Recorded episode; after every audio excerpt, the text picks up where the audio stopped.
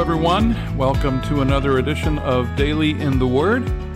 I am Rich Chassie, your host and teacher, and we're glad that you're with us today for Genesis chapter 5. And let me tell you right off the bat here, as we read through chapter 5, there are a lot of names here. A number of them are somewhat hard to pronounce.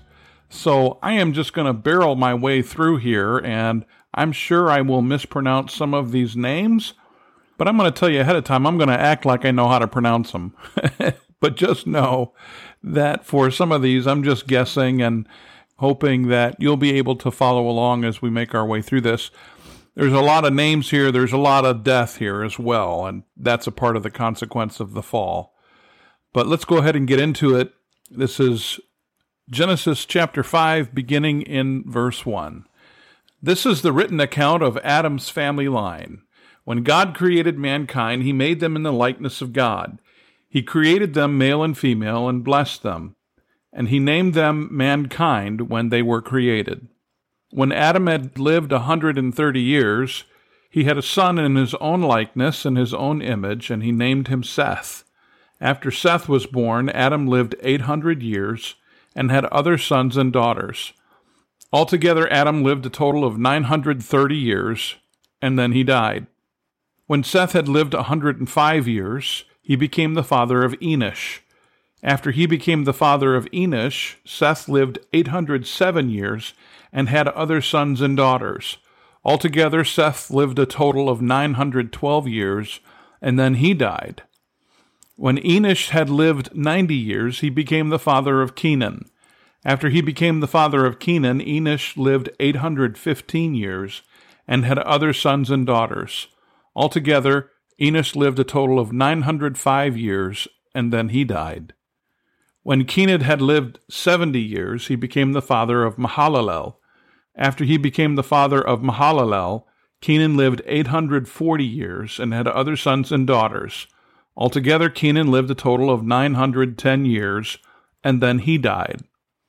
When Mahalalel had lived 65 years, he became the father of Jared. After he became the father of Jared, Mahalalel lived 830 years and had other sons and daughters. Altogether, Mahalalel lived a total of 895 years, and then he died. When Jared had lived 162 years, he became the father of Enoch. After he became the father of Enoch, Jared lived 800 years and had other sons and daughters. Altogether, Jared lived a total of 962 years, and then he died. When Enoch had lived 65 years, he became the father of Methuselah. After he became the father of Methuselah, Enoch walked faithfully with God 300 years and had other sons and daughters. Altogether, Enoch lived a total of 365 years. Enoch walked faithfully with God, then he was no more, because God took him away. When Methuselah had lived a 187 years, he became the father of Lamech. After he became the father of Lamech, Methuselah lived 782 years and had other sons and daughters. Altogether, Methuselah lived a total of 969 years, and then he died. When Lamech had lived a 182 years, he had a son. He named him Noah and said, He will comfort us in the labor and painful toil of our hands caused by the ground the Lord has cursed. After Noah was born, Lamech lived 595 years, and he had other sons and daughters. Altogether, Lamech lived a total of 777 years, and then he died.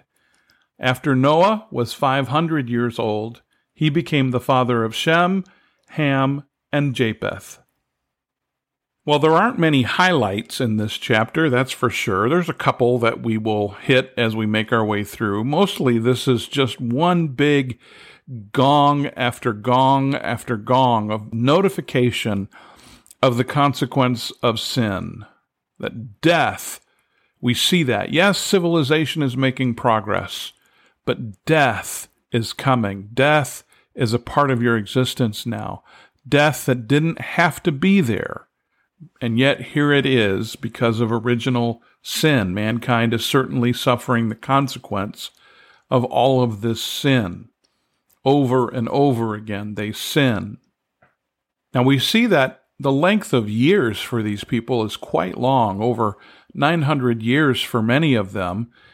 The significance is the pre flood environment of the earth and how close they were to original creation allowed them to live for this long period of time. And yet, even as they get further and further away from the fall, they start to live a little bit shorter, a little bit shorter, a little bit shorter lives. And then, certainly, once the flood comes along and the atmosphere of the earth changes, the length of their lives also begins to decline at a much more rapid rate than we see here in chapter 5. So, Adam is created. Verse 2 He created them male and female, and he blessed them. And then Adam's next in line, Seth, of course, because Cain and Abel, Abel had been killed. Cain had been sent away, and so Adam and Eve had started over with Seth. Seth becomes then the next in line for the lineage for this genealogy that we see here. And genealogies are certainly important for ancient history to help us to identify with and follow along with all of that history that we see happening throughout the book of Genesis. Seth gives birth to actually Seth fathers his son Enosh. Enosh then gives birth to Kenan, and so forth and so on. All these names that happen here until we come down to verse 18 with Enoch. Now, this is a different Enoch that we see in chapter 4. This is Enoch, the son of Jared, not Enoch, the descendant of Cain.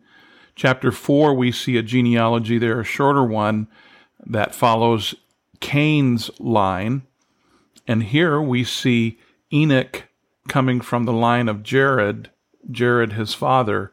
And Enoch, it says, verse 22, walked faithfully with God. Verse 24, and then he was no more because God took him away. There's a sense here that Enoch was raptured, was taken out of the way. He did not experience death because he walked faithfully with God. That was certainly the requirement for the people of the Old Testament, certainly a requirement for the people of the New Testament, for you and I as well. Enoch did that, walked faithfully with God, and that stood out from among his peers, from among his family members. And so God took him. He fellowshipped with God. He enjoyed that fellowship with God, and God took him out. We don't have any other explanation other than Enoch walked faithfully with God, and so God took him.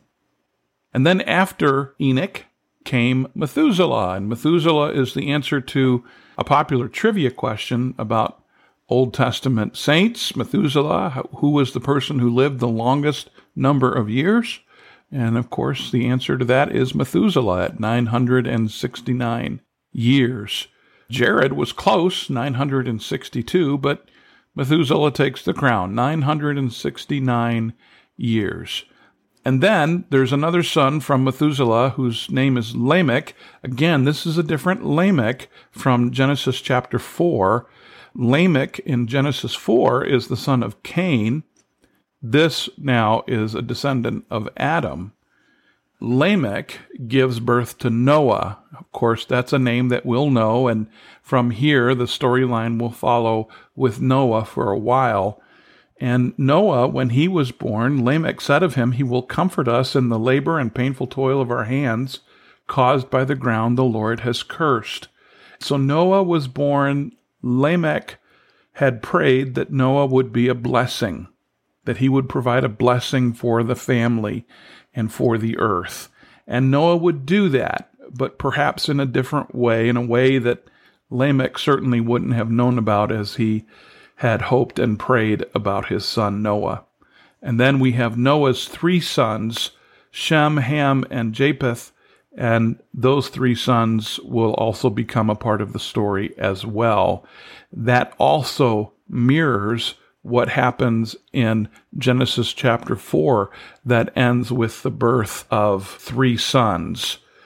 Those three sons are Adah, Zillah, and Tubal Cain, if you remember from last time.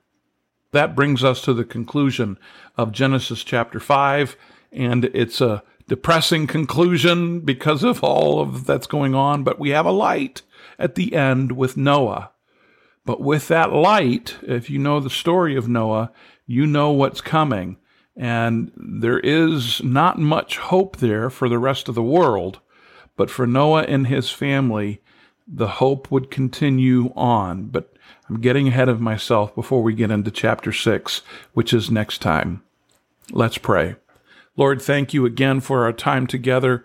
I pray that we would, as we look at a chapter like this, just recognize that drumbeat over and over again the story of the death, the death, and he died, then he died, and then he died. We hear it over and over again throughout this chapter.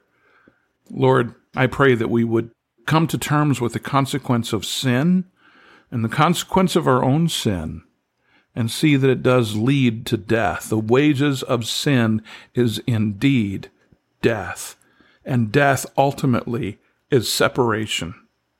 In our relationships, in our relationship with you, Lord, help us to understand the real consequence of sin in our lives, that we would repent whenever we do commit sin, that we would not fall to temptation, that we would run away from temptation, that we would at all costs protect our relationship and our fellowship with you, because we would have the same view of sin that you do, that we wouldn't take it lightly, that we wouldn't take it for granted that we would cherish our relationship so much as to say, I don't want to go down that road. I don't want to fall into that trap. I want to stay away from sin. So, Lord, thank you for this lesson. I pray that you bless us this day as we go forward, and we ask all of this now in Jesus' name. Amen. Well, thank you again for listening. And I pray that you'll be back with us next time as we dig into chapter 6 of the book of Genesis. I hope that you're enjoying this time as we make our way through this study of the origins of mankind and God's creation. And we see the downfall of sin and all of that as we're making our way through this. Such a foundational study, this book of Genesis. And I hope that you're enjoying our time. And I hope that you're actually sharing this podcast with people that you know and love, that they too can follow along with us as we're making our way through this study. Well, we'll take off for now, but in the meantime, I pray that you have a great day. And until next time, take care.